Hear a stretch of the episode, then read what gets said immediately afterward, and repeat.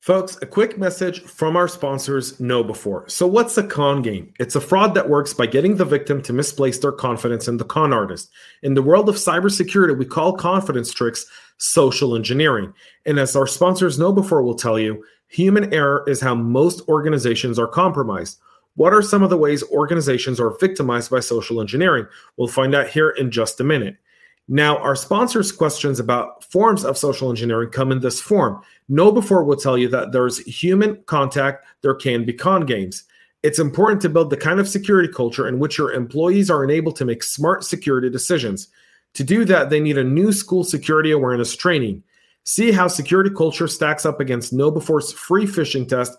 Get it now at knowbe4.com forward slash phishing test. That's knowbe4.com forward slash phishing test. Now, KnowBe4 wants to thank you for listening to the show, and I want to thank them for sponsoring it. They are the provider of the world's largest security awareness and simulated phishing platform. Be sure to take advantage of their free phishing test, which you can find at knowbe4.com forward slash phishing test. Think KnowBe4 for your security training. From the CyberHub bunker and studio, you're listening to the CISO Talk Podcast. No sales, no bullshit, just straight talk. Straight talk. And now for your host and CISO, James Azar. Hey, folks, welcome to another episode of the CISO Talk podcast. We have a great show for you guys today. I'm very, very excited about my guest. Um, I got to tell you, first time I spoke to Jason, I felt like we were, um, you know, brothers lost from another mother. But before we get started on today's show, make sure you do subscribe to our podcast right now. If you're watching us on YouTube, subscribe, turn on the notification bell right here below, should be right over here or here, one of those places. Turn on the notification bell and subscribe. That way, you'll get notified every time we post a brand new episode. If you're listening on your favorite podcast listening platform, make sure to subscribe and give us five stars rating, please. Five stars helps push our content higher and higher.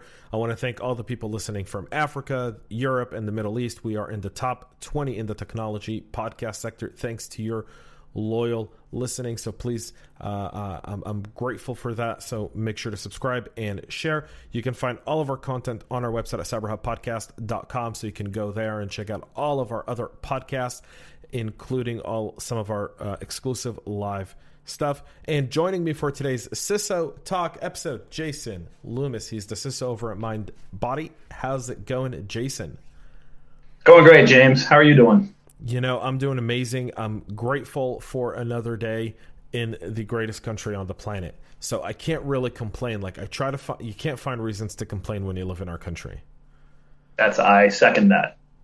It is, uh, it, you know, it's it's it's it's great. So Jason, kind of as we get started on today's episode, if if you don't mind, would you give our audience a little background into how you kind of got started in cyber and what was your career path, um, kind of in your journey? Yeah, sure. You know, um,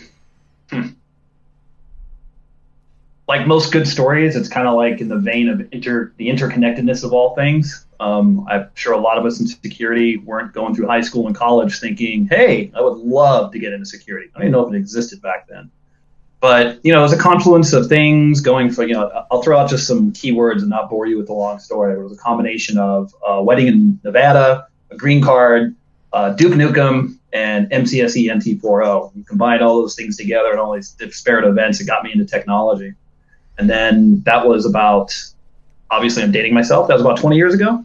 Then about 10 years ago, I pivoted into security through another confluence events, which you know isn't kind of the same words. University of Oregon, uh, beer, and probably my favorite quote that got me this was, "Dude, I wrote that." From my mentor Paul Love, um, who we met at the, in our MBA program, and he ended up. I was we were chatting, and I'm like, he's like, "What are you into these days?" Oh, I'm reading this book. You probably never heard of it, heard of it called Visible Ops, and he looks at me like I'm crazy, and he's like, "Dude, I wrote that," and then that just sparked a friendship. It's been around for ten years, and really, you know, that and some other events. Um, I pivoted over to security about ten years ago, and been loving every day of it since.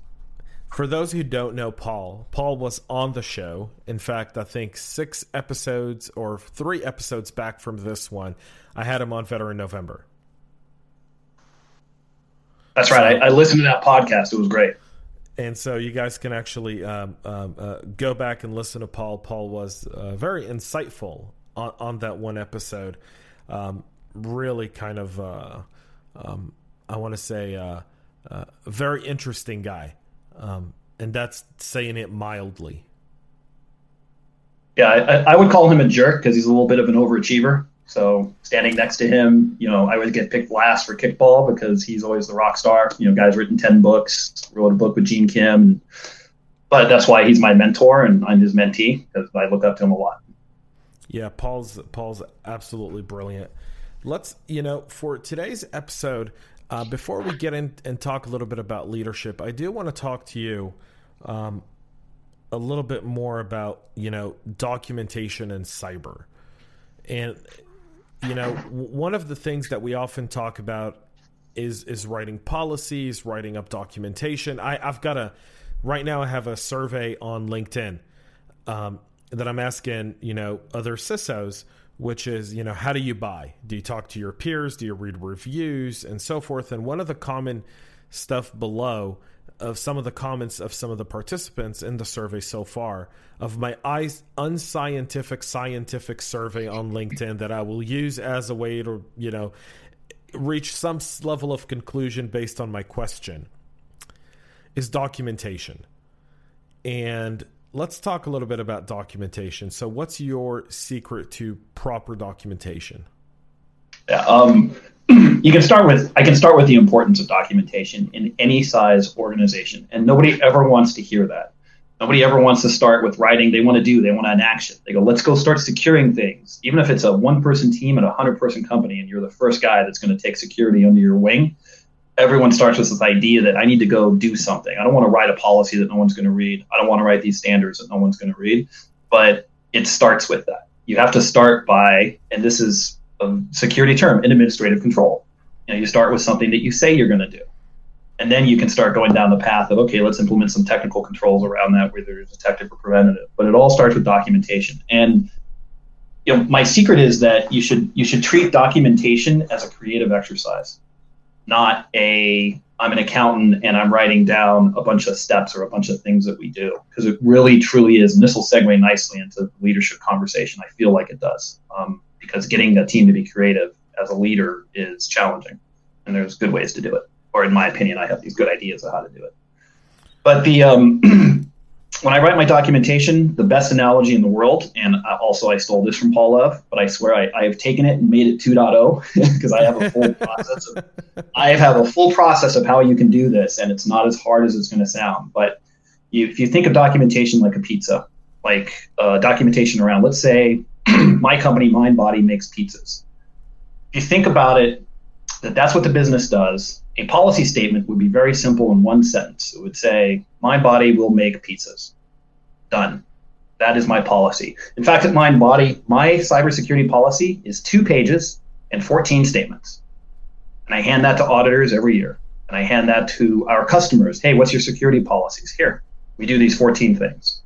Very simple, high level, single statement about what your intent in security is that's a good policy, and that's that first step of the pizza. It's like, hey, we make pizza. Your your next level down standards is where you really get into a little more of the mechanics of it. And it's a it's okay. You know what? Our pizzas are going to be round because you know who wants a square pizza. Our pizzas are going to be round. They're Only going to be served. weird people from Chicago want square pizzas. That's right. I actually like. I am a Chicago. I guess I go both sides. I'm Chicago and New York, but if I if I had to choose, I'm going to go Chicago style. I am going New York every time, each and every time. New LinkedIn survey What's a better pizza, Chicago style or New York style? Um, I, I, I'm going to bet it's going to be a 50 50 across the board.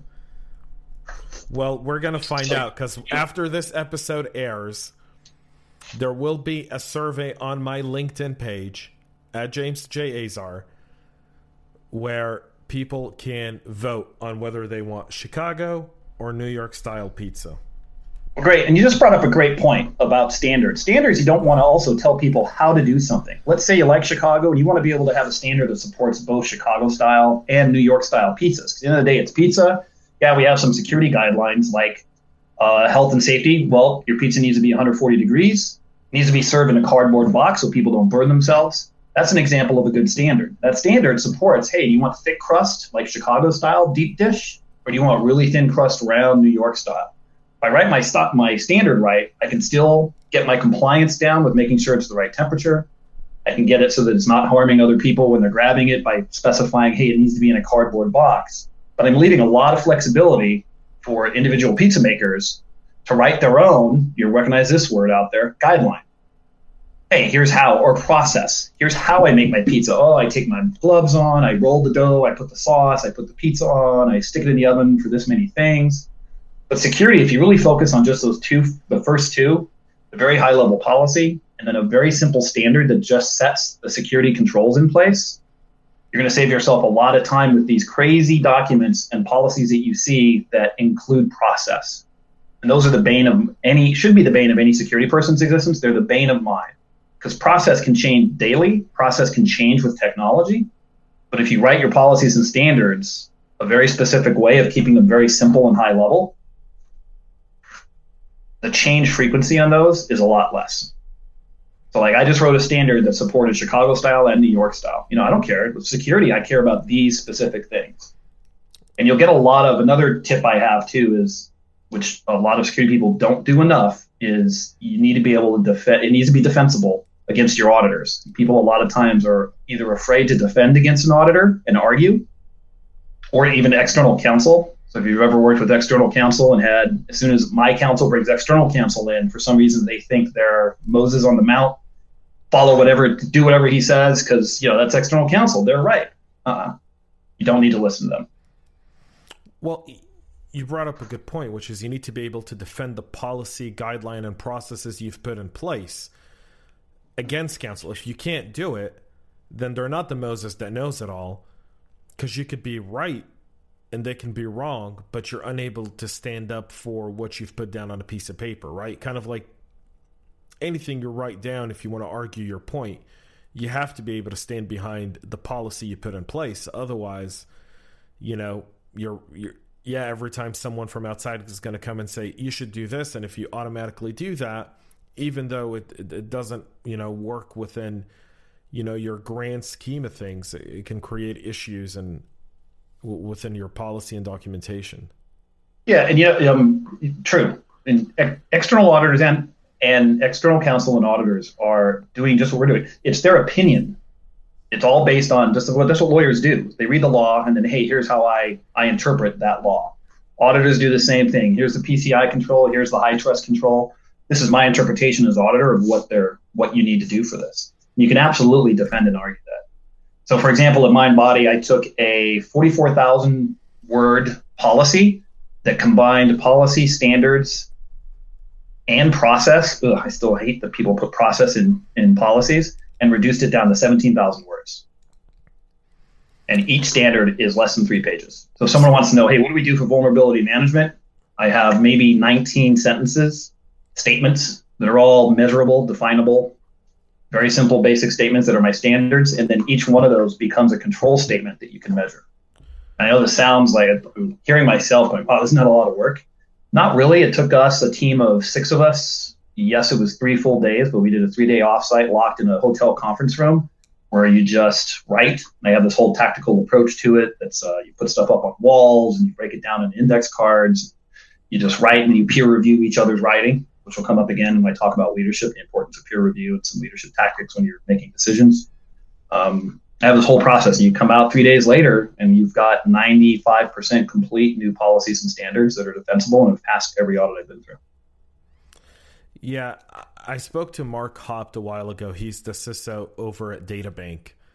And we talked about auditors because unfortunately he has to deal with external counsel and external auditors I think more than any one of us would ever like to deal with, right? Being that he's the CISO over at DataBank, and when people want to do business with data centers, they tend to want to bring the cavalry in to make sure that you know everything is set in, in, in place, especially around kind of you know security and and and and whatnot and he and he brought up a bunch of good points about working with auditors and one of them was just what you talked about is they're coming in with their interpretation with their idea of what the law is you just have to know that your policy supports the overall court or regulating body's interpretation of it, not that person's.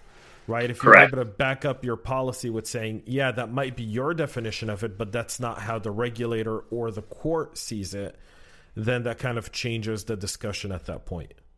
Yes, absolutely. You know, so there is a there is some you do need to know your which any good CISO should or anybody at my level running this exercise. You do, need to know your compliance requirements. So another part of this three day exercise is we went through and tore apart the PCI ROC, which is the report on compliance, which details everything an auditor looks for. If you don't know what that is, go look for it. It's 350 pages, but it will tell you every single piece of evidence and piece of documentation an auditor looks for in a PCI audit. HITRUST has the same equivalent. And we went through and pulled that out and said, what is every single, for every control, what are they looking for in documentation? And we matched that up to our final product. So literally, you can go look at the PCI and say, oh, it's control 12.3. We map it through this master control list, which is an Excel spreadsheet that points to every standard statement and says, oh, this one, 12.3, maps to, oh, we have that in identity and access management, and it's our third statement, IAM 3. So that process of creating standards, the standards, and getting rid of this process BS that you need to do, and just say where does it say that we're going to do this in PCI or HITRUST? That also gives you that master mapping. So anytime an auditor comes in and says, "Well, you don't have this," I can say, "No, I do. It's right here on this page on this standard." So you bring up a very, um, very good point. I kind of want to talk a little bit about that from an idea of different organizations have different standards. They use different policies. Um, it's it's a huge challenge for us as security practitioners. I think it's part of the reason why there's still a large disconnect between security and the board. Mhm. Is a predominant amount of board members don't serve on one singular board, but rather serve on multiple boards. And while they hear the same message from every CMO, CFO, COO, CTO, CIO, they hear different messages from every single CISO. And so they're unable to really, as a board member, properly evaluate security in every company or understand the risk being taken on because we haven't standardized it. So how do we how do we get over that challenge in your opinion? Wow, you don't um, you don't ask easy questions. No, I don't. I don't. I'm sorry. Um, but Paul was able to handle my my hard questions pretty easily. You know, I'm just saying. Oh, is this is this where I can phone a friend? I uh, I I I I'm very reluctant use the word framework here to say there needs to be a documentation framework, but there are some frameworks that are successful, in my opinion, that are easy for even small companies. I'll give a good example. My favorite security framework is the CIS 20. So if you follow a, a I, don't, I know I'm using the word simplistic, but please don't take CIS 20 as simplistic. But it's more a real world pragmatic approach to cybersecurity controls of what you can do as an organization. And then they make it so that a normal, everyday Clark Kent system administrator can understand what I need to do to get there. Versus you go and try to throw NIST at somebody or ISO, their head will some well, their head will explode if they're not familiar with security and frameworks, and they're so complex and so vast if you made a very simple approach, and CIS is also a tiered approach, where kind of, in a way, you could say it takes the pizza approach. It says, hey, start with these first six. You know, if you do these six, you'll reduce risk by 86%. And even those six are then, hey, here's a high level of it. It says hardware inventory, but underneath it, there's some more details like standards underneath that and takes kind of a tiered approach to it. So if you did something like that within a documentation framework for policies and standards, I think that could work. And if you give me a hotel room with about five guys, give me about two weeks, I guarantee I could build one.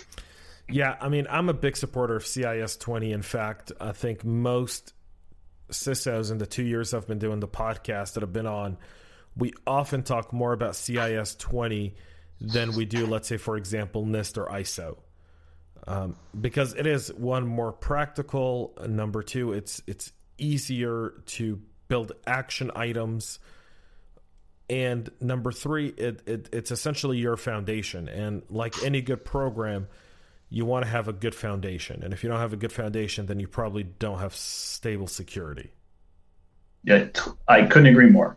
I mean, if just every small to large, any organization you know gets those first six in place, which you know it's a struggle for it's a struggle for my organization. We've been struggling with number one and two, which is hardware and software inventory control, which everyone, I'm sure anybody listening to this right now is shaking their head. Yep, it's a struggle for most organizations. But if you get these first, you know, to start on these six, you're 85%. You know, and it's been study after study has proven the Australian eight, which follows the same model, you know, showed that reduction of 85% in cybersecurity risk. It's just a great, easy way to understand security and to explain it to executives compared to explaining NIST. True. You know, we talk about frameworks from a from a industry standard perspective and a reporting perspective, but what about from a documentation perspective? You and I both have to go through vendor assessments or do vendor assessments on vendors within our organization. And I don't think I've never ever seen two similar documents when it comes to policy and documentation. No, I have not. Um, could there be something or some standardization? Uh, again, I'm, I'm hesitant to say yes. You know why I'm hesitant to say yes? Because, and why am I such a fan of CIS 20 versus a policy or standard? I think because maybe, and I could be wrong with this, is that I believe there's some art involved in good policies and standards, like writing a good book. There's no framework for here's your book. Great, let me just throw in my story. Yeah, there's a look, great point. There's an outline, there's a format, a way that you tell a story. But the story itself, there's some creative aspects to it. And the way that I do my policies and standards, we get everybody in that room and we write them, is very specific and key to that, to the company the vertical that we're in, our compliance requirements, everything. So the words on page, I don't think are going to align, but you could have like an outline or a flow or a way to organize your policies and standards. Yeah, uh, I, just, I, should be taking notes during all this. Oh wait, I can play this back later. You can always play this idea. back later. Uh, uh, but but I will say this: um, we do need some standard in security that is universal across the board, whether it be documentation, because it, it what it does is it kind of aligns all of us CISOs in and puts us in uniform, right? Which helps us contend better with, you know, councils, with auditors, with executive leadership, and even within our own staff. Having some level of standardization gives us some continuity within you know within us all working together because at the end of the day, you know, I love it when people say, "Yeah, we've got to do a security audit, or, or you know, we want to integrate these guys in. Let's send them the security checklist." And I'm like, "Fine, let's do that." But it'd be much easier if we just got on the phone with them for an hour. yes. Right. It would save everyone a ton of Excel spreadsheets. It would save everyone a ton of time, and just, you know, let me get on the phone with them and and and let us just have an conversation for 60 minutes and and then from there we can ask for some supporting documents to support our conversation. Yes. It would speed it all up. But that's but that's really not the case. And so uh, it, it's it's almost like if we did have a standard it might make life easier for us in that aspect. At least in documentation where if if every document kind of had a had, had a specific base to it and had some some standard. I'm not saying it's got to be a copy paste policy, but everything kind of still has its own format. It has its own way of of of being looked at and processed. It does create some level of it makes people's lives who have to look at security much easier. Yeah, and so I, I do want to. I'm gonna I'm gonna challenge that notion a little bit. I, I, think we're speaking the same thing, but I just have a different twist on it, or a little bit of a twist. Is so when I when I think of of a good standard or a framework is let's let's talk SIG. Nobody who's outside of security is going to understand what a SIG is, right. or the 450 questions and responses in that. If you create this framework for what's all the things you got to do in security, and you put in your policies and standards, it's going to become unreadable or unusable by the common layman or the common. So it's that how do you bridge security experts like us that it has everything that we want and a standard we can understand across industries and across companies to something that that employee John is going to be able to easily read and understand and say, oh, that's what I need to do, or this is how I what I need to do for that. Because when I hand them my security stuff, they're not going to read that. I wrote my standards and policies specifically so that the lowest common denominator of employee with a basic education in computers can understand it. No, and that that's a really really good point, which is when you talk about terminology. But I think we don't have to th- look too hard to find that precedent because IT's already done it. Right? So think of IT policies 20 years ago or 15 years ago were so complex and um, and difficult and kind of isolated the non techie, non computer people from being able to do anything IT. And then over time, IT adapted, the user adapted, and a common language was born. And the same has to be done through security, and that's only done through the maturity of security, right? That's not going to happen overnight. There's, you know, if if we take the uh, top 25 CISOs in our industry and we lock you all in a hotel room for two weeks and say, come out with a standard, I think we're going to come out with a bunch of uh, bearded, tired, exhausted, beaten security folks who are going to be like, this is all we could agree on. And it might be, like you said, two pages, 14 statements. And then again, we go down that same route because we tend to kind of go down the rabbit holes as security people, right? I work in the financial industry, so I've got PCI and all these, you know, and, and FINRA and, and FS-ISAC mm-hmm.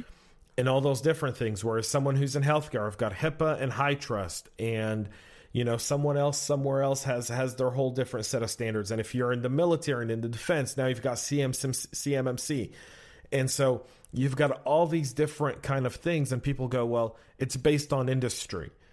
We got to look at security based on industry. And i kind of disagree with that notion. I think that's why we lose the battle in the boardroom. I think part of the reason why security loses the battle in the boardroom is because we as an industry can't just say no it has nothing to do with industry. Yes different industries have different regulations but the same could be applied to any other part of the business right? A cfo for a bank has a lot more financial responsibility than let's say a cfo for a high for a technology company. And a cfo at a publicly traded company has a whole new sets of responsibilities than a cfo at a private company with with you know with non-public stakeholders. So th- there are parodies that exist within different roles, but they found the almost standard way to work this, and we have to do the same in security. And I think that's going to be where where we're really going to get our real work done and break down some of those barriers. What do you think? Yeah, I like it. What do you think is going to do it first? SANS? Negative. Uh, I don't. I, I don't think it's. Negative. You know what I think it's going to be? It's going to end up being a cluster of practitioners like us who all say, okay, we're done with this. We're all going to come together. We're going to put out a standard. We're going to push it onto the vendors, the people who we spend money with, so that they push it out across their organizations. That that way it gets pushed out as an industry. Because what is HITRUST? High trust isn't a regulator. HITRUST isn't a regulator standard. Oh, it's a money making machine. Did I say that out loud? you, you, did, but but that's exactly what it, it's. It's a money making machine that was developed within the industry to create a standard that was beyond HIPAA.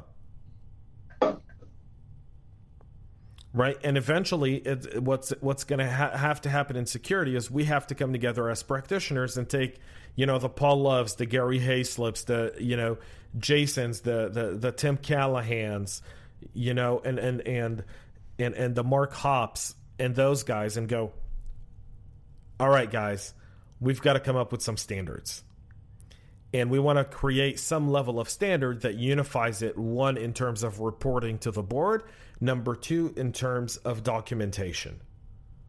Right. A flow that we know that if 30 of us worked on it and then it became a consortium of 200 different contributors and we pushed it out and we got big vendors to support it and push it out and we all said this is how we're going to work going forward. We can get more adoption quicker and we can create something that becomes a standard. There's a huge appetite in the market for that. You know, how many how many people when they're trying to write their policies don't have even a, a starting point and they go to information security policies made easy version 18 and download right. this nightmare of a template that you know is all that there is. So I know that there's a huge market for that. Yeah, I mean, a, a, lot of times you know, it's it's. I'll call people like you. Hey, Jason, I'm trying to work on on on this little piece of document. Do you have anything I could look at as a reference? as I write my own because I don't even know where to get started. Yeah. Right. Uh, and, and, and and and that's that's how uh, some people get their policies is they end up calling their peers and hey, let me send you something I wrote two versions ago. That'll be a good starting point for you.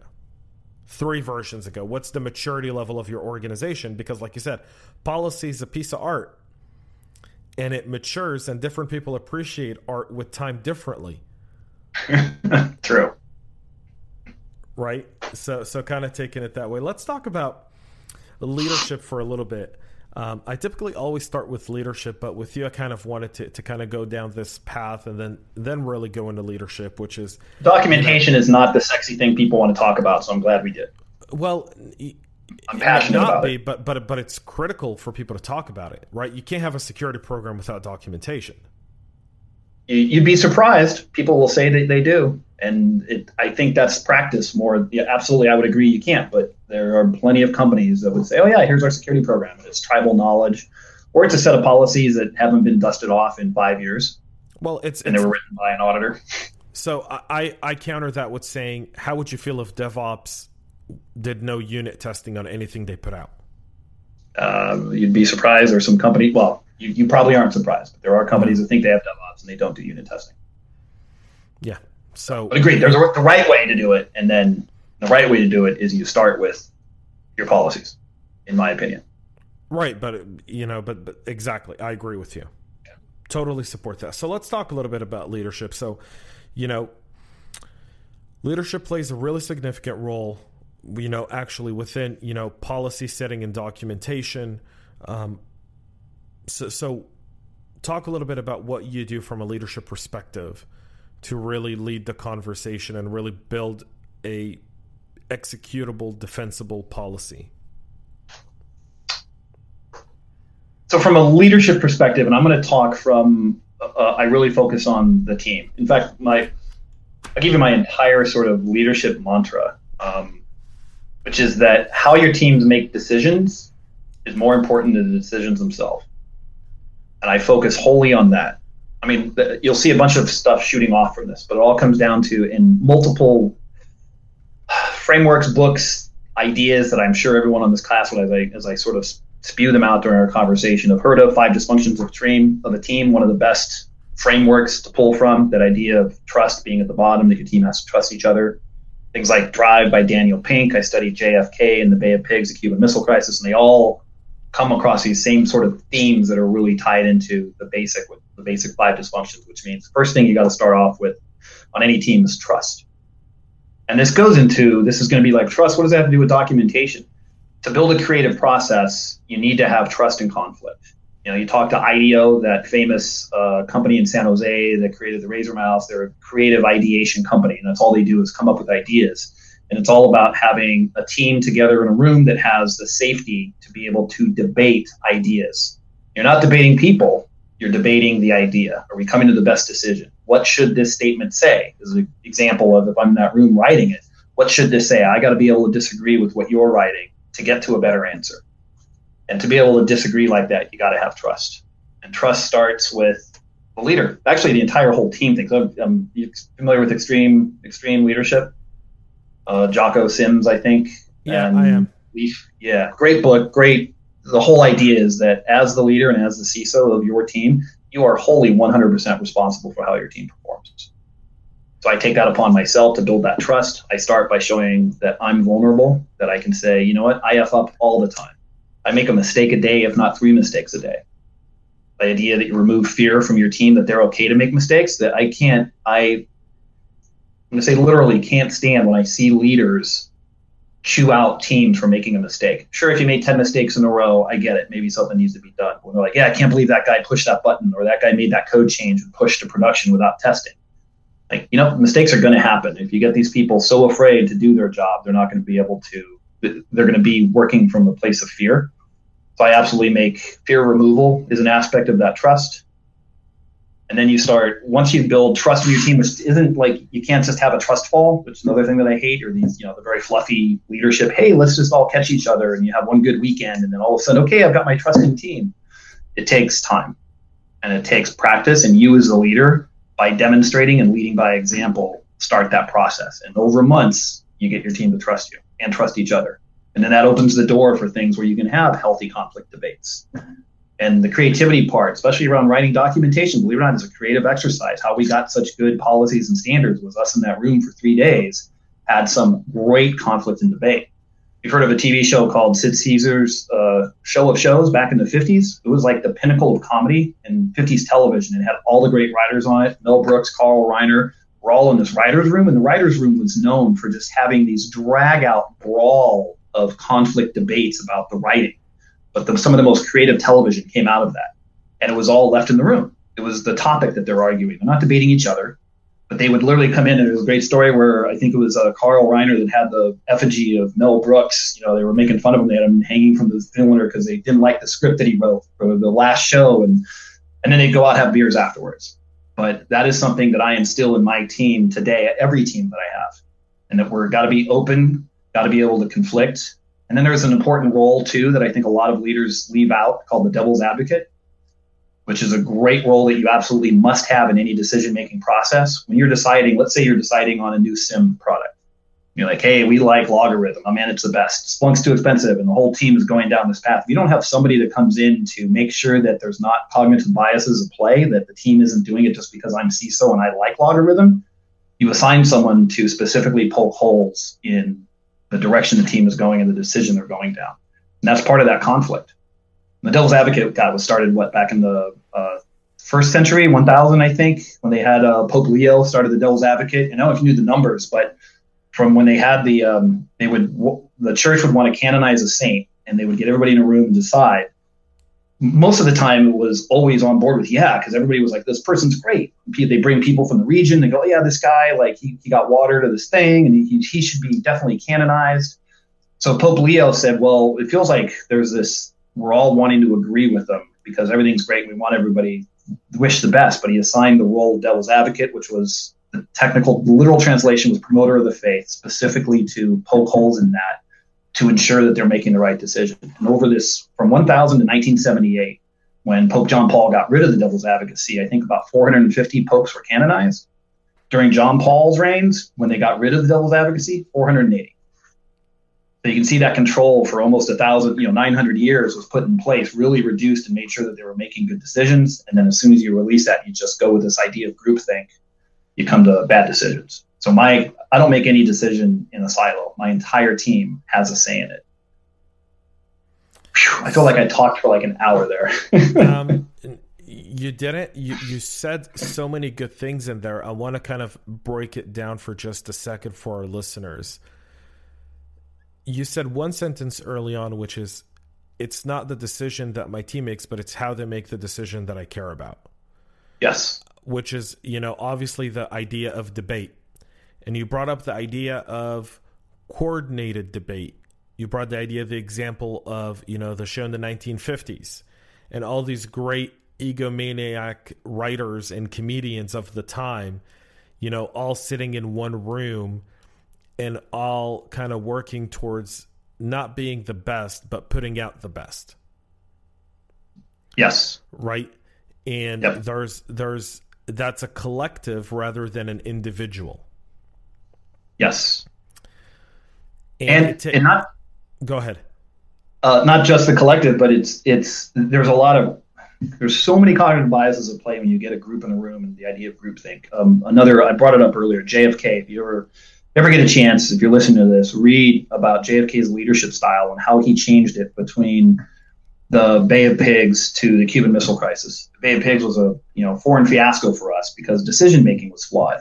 You know, you had all these people deciding, hey, let's go in and let's do this activity. Never got proper feedback, never vetted some of the responses, had no counterpoint, had no devil's advocate. He then changed the entire way he made the decision when it came to the Cuban Missile Crisis and instilled things as he made Bobby Kennedy and I forgot the other dude's name. The other guy played devil's advocate he removed everybody from the cabinet room. I don't know if you knew this, but the he had everybody for during the during the Bay of Pigs. Everybody was meeting in the cabinet room. The cabinet room is ranked is by rank. You know, if you're the sec, you're the Secretary of Defense, you're really high. Secretary of State, right next to the President. Secretary of Agriculture, I think, was outside. it was all based on rank. He got rid of that. He said, in this work, so he made him go to the State Department to meet. and everyone was equal. He said everyone has an equal say. Everyone is expected to input no matter what level you're at, no matter who you are, you need to have input to this. And then he instilled his two guys as the devil's advocate to say, Your job, your only job, Bobby, is to go poke holes in their theory. Then he made these two teams take on not only their opinion of what they thought should be done, but then write a paper on it as president and then swap those papers with the other team to go see what the opposing team was saying and write back and say, This is what I think the problem with your decision was. So that again, it was that he he ingrained that conflict through the devil's advocacy. He put conflict into the rooms by making sure that everyone was equal and can speak their minds. And I do the same thing as CISO. As CISO, you shouldn't listen to me because I'm CISO. The lowest level employee, my analyst, tier one analyst, absolutely has a say in our decision making process. Yeah, I think if more people enacted that style of leadership, there's two things about that style of leadership that are very critical. One is time management, and the other thing is getting everyone to play by the same rules, right? Because oftentimes, you know, leaders try this and fail at it. And they fail at it because they lack to create the definition of the collective.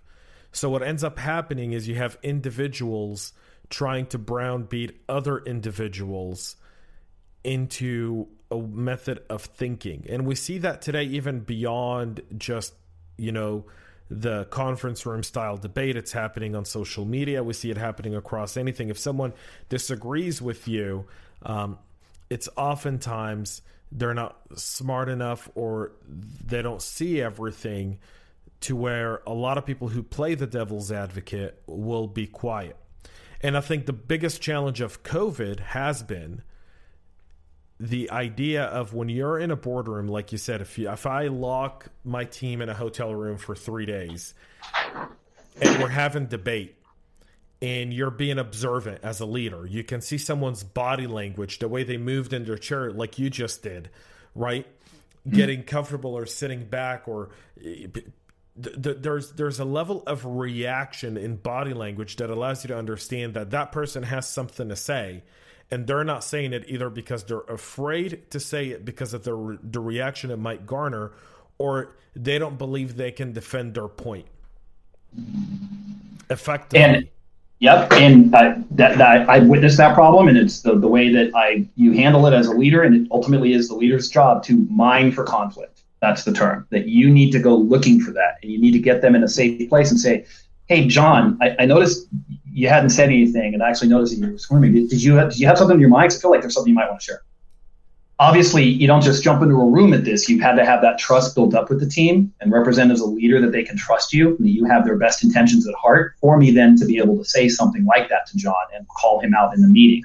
You also say that ahead of time too. You say, "Hey, everybody, you guys, you guys know my practice. I actually make my teams, my teams at my offsites. We spend the first half day we've studied JFK, we've studied the Mann Gulch, and another good story about leadership, the Mann Gulch Fire of 1949. I use these like case studies to go through as a team. The Google AdWords story about how Larry Page ran Google back in the early days, and everybody played hockey, and was you were expected to be able to challenge and debate Larry, like because everybody was equal. So I, we go walk through these cases together, and then jump into the offsite and start. So it's also set as a primer that it's hey, this is normal expected right. behavior of our team but but that's so critical and that's a step that a lot of people overlook they kind of want to go with the theory the i want to get everyone in a room and i'm gonna lay out a bunch of red bulls and cookies and donuts Chicago and pizza and cream cheese and pizza and now let's all debate right let's all try to yes. solve a problem but there's no you know uh, I do a lot of debate, especially in geopolitics, because that's one of the things I often talk about at universities or or or to a bunch of different people because of my background.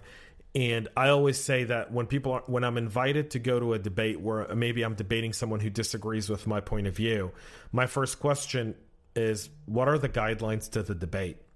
Because if someone's going to throw if you're going to start off with a slur, then we're not debating, we're just going to accuse.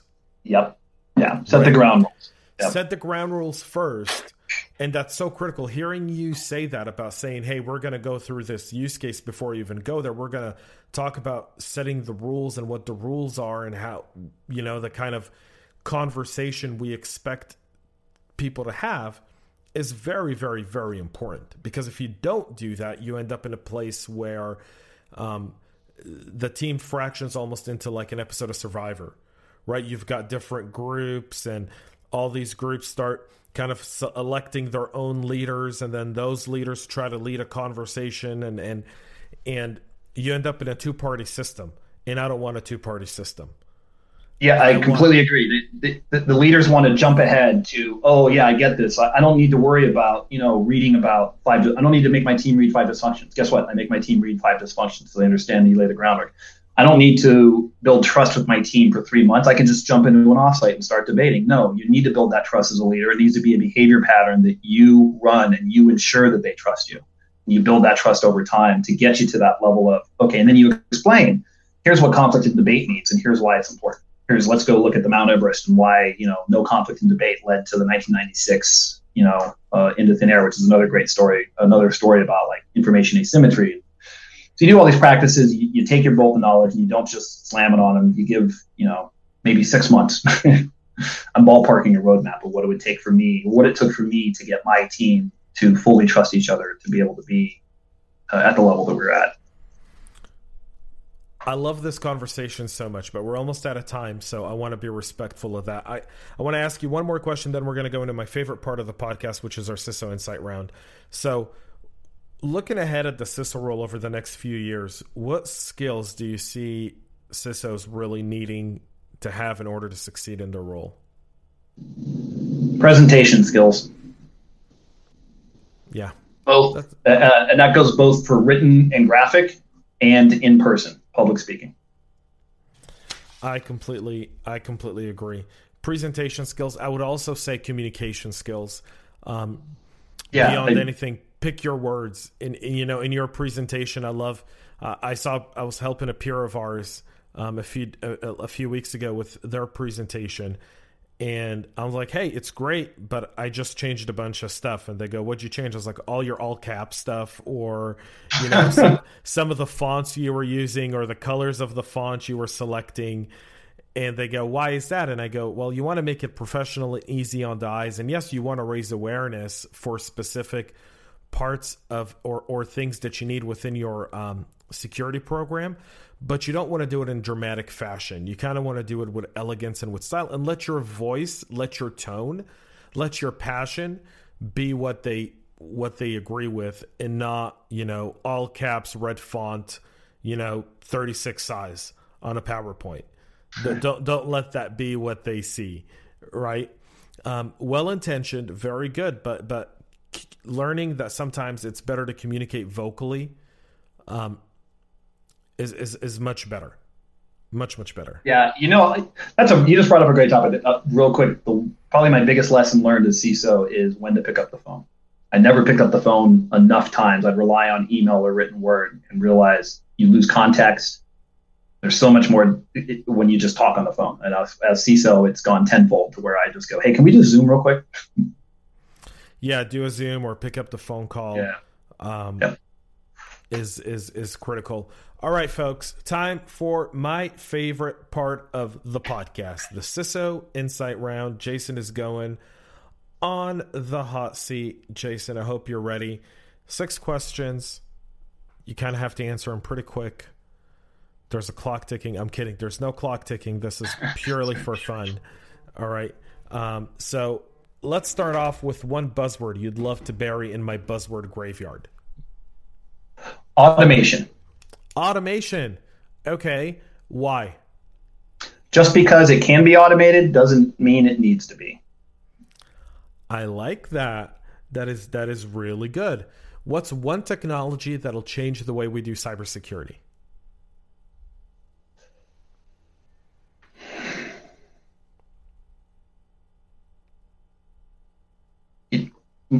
Okay, how do I explain? Virtual phone. So you will no longer have a device that you carry with you. You will interact with that virtual device through the environment. That's a first. That's a first. That's very interesting. Kind of changing the whole idea of devices. Yeah, you won't have, in my opinion, you won't have a device. Everything, the Alexa, my computer screen, my car, somebody else's car will You're know talking who I about am. The environment of IoT. Yes, will become a mesh network of sensor input where that's what I interact with, not a physical device I own. Very interesting. The last book you read?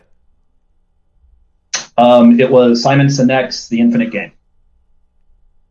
Last Great book you saw? Mulan on Sunday. Mulan, very interesting. I will refrain from commenting on that film. Um, what's I'm sure a lot could be said about it. there, there, there are extreme challenges with Mulan um, from a from from a lot of different you know angles and, and and so forth. But you know the story as itself as a book, it's a great story and it's a great book. Um, the last film was a bit disappointing. Yeah, I like the cartoon much better. I will agree with that. Yeah, you know, as a quality, just the quality of the movie itself, not making any judgment I'm, about. I'm, I'm kind messages. of. Yeah. You know, I know, I know you're, I know you're in California and you're, you're in LA, but I, I, I love to write letters to Disney sometimes and say, "Will you please stop making animated movies in real life?" I don't want to see. Oh yeah, that's actor, big rage now. Yeah, right. Like I don't know. Don't do Aladdin in human form. Keep it as a cartoon. Improve your CGI. Get some good voiceover, and and and and just play it out. Yeah. Please, I don't want to see any actor in tights, you know, and and like you know, stuff trying to be a Disney character. It's a it's it's a bit irritating. What's your favorite music? Um, like genre? Yeah. Oh, uh, that's an interesting question. Uh, um, probably EDM, like Empire of the Sun. Yeah, that's really really interesting. I'm glad. I'm, uh, I love it. You, you, just right away went right to EDM. Most people go, well, depends on my mood and whatnot, but you're just like, no, no, EDM, Empire of the Sun, man. Pretty straightforward. I love it. For, for those watching, um, typically um, I, I, give these questions ahead of time, but with Jason, I didn't want to. Kind of wanted to keep him on the hook. I kind of wanted to see if people, you know, how, how he'd deal with it. So, so I'm, I'm glad I did. And these are definitely real answers and spontaneous. I'm not. I'm yes, not I know it's great. People can tell. People can tell by your voice. So, what's one thing you took away from the COVID nineteen crisis? Oh, the um, how much i mean I, I already knew this the the the interaction with people in real life know the idea that oh yeah i can zoom and we can have a virtual team was a big i gave it a lot more weight. Now i i need those. And i know i even talked about it in a room and the tactile nature of how i how you communicate and how you organize. And you mentioned it with the visualization of posture and how you're sitting and the body language. So much is lost in zoom communication with my team and my team building that I'm, to be honest, I'm a little lost right now. I mean that nicely. I'll figure it out. We'll figure out how to over, you know, hopefully vaccines come out. It'll be great in 2021, way better in 2020. But in the meantime, it's a struggle. Yeah, it's. Um, um, I know that this week the UK started their vaccine. I know that the FDA has pretty much greenlit the Pfizer Pfizer vaccine here in the states. Um, so hopefully we'll you know, according to HHS Secretary Azar, no relation in our last names. Um, although we're both from Georgia, so it's really, really funny. Um, um, he said that they're ready once the FDA green lights it when within 72 hours, they're ready to start vaccinations. That's fantastic. So we that means it. that it's supposed to get vaccinated on December 9th. It's supposed to get approved by the FDA December 9th, technically which means by Friday or Saturday, we could start to see the first vaccines being given. And allegedly, the first person to get the vaccine on live TV is going to be President Trump. Then it's going to be followed by um, the three former presidents um, Clinton, Bush, and Obama. And I think Jimmy Carter is also like, I think all five of them are going to be kind of the first to take it kind of on TV. Boy, give it to Carter first. That guy was he almost 100 now, and he's still building houses. He's I, amazing. Yeah, Carter's in his 90s. He's. It's really wow. funny. I'll tell you something. Um, as a as, as, a resident of Georgia, every once in a while, if I'm driving um, to Augusta or I'm going over to Columbus or Fort Benning, I'll run into his uh, Secret Service uh, taking him somewhere. Um, yeah. And so I'll run into his uh, his the, the, the two Suburbans that drive him around the Secret Service, And so, um, in and I've been at a few events at his presidential library here in Atlanta where he was speaking, and it's it's very interesting. Um, you know, I, I wasn't very big on Carter's politics. Um, I actually disagree with 95% of his politics, um, but I appreciate him as a person. Yeah, his work with Habitat Humanity just shows how it's done. Like guy's 98. Yeah. I mean, that's that's someone who took his um, the the power of his role and instead of enriching himself, he kind of really did focus on what else can he do, and he's hasn't been yeah. president for 40 years and he still does a lot of work. And so um, that is one aspect that i can respect about president you know carter that i think uh, you know regardless of politics you got to appreciate the person. And, and president carter was is an amazing human being. Always help others man. That's yeah. I mean one. he's he's unbelievable in that aspect.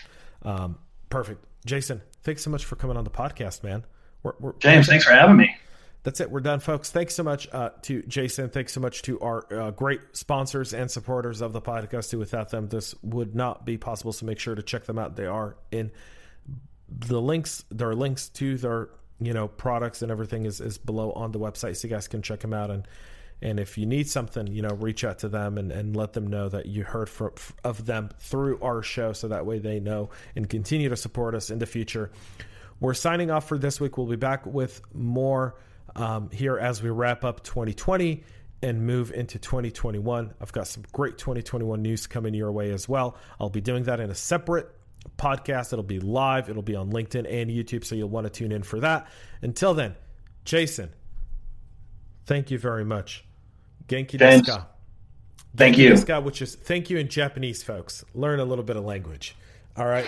That's it for us here. We'll be back with more until then. Till next week, folks. Stay healthy and stay cyber safe and Merry Christmas and Happy Holidays to all. Make sure to subscribe to our podcast and share it with your friends and colleagues. And get all the latest information at cyberhubpodcast.com.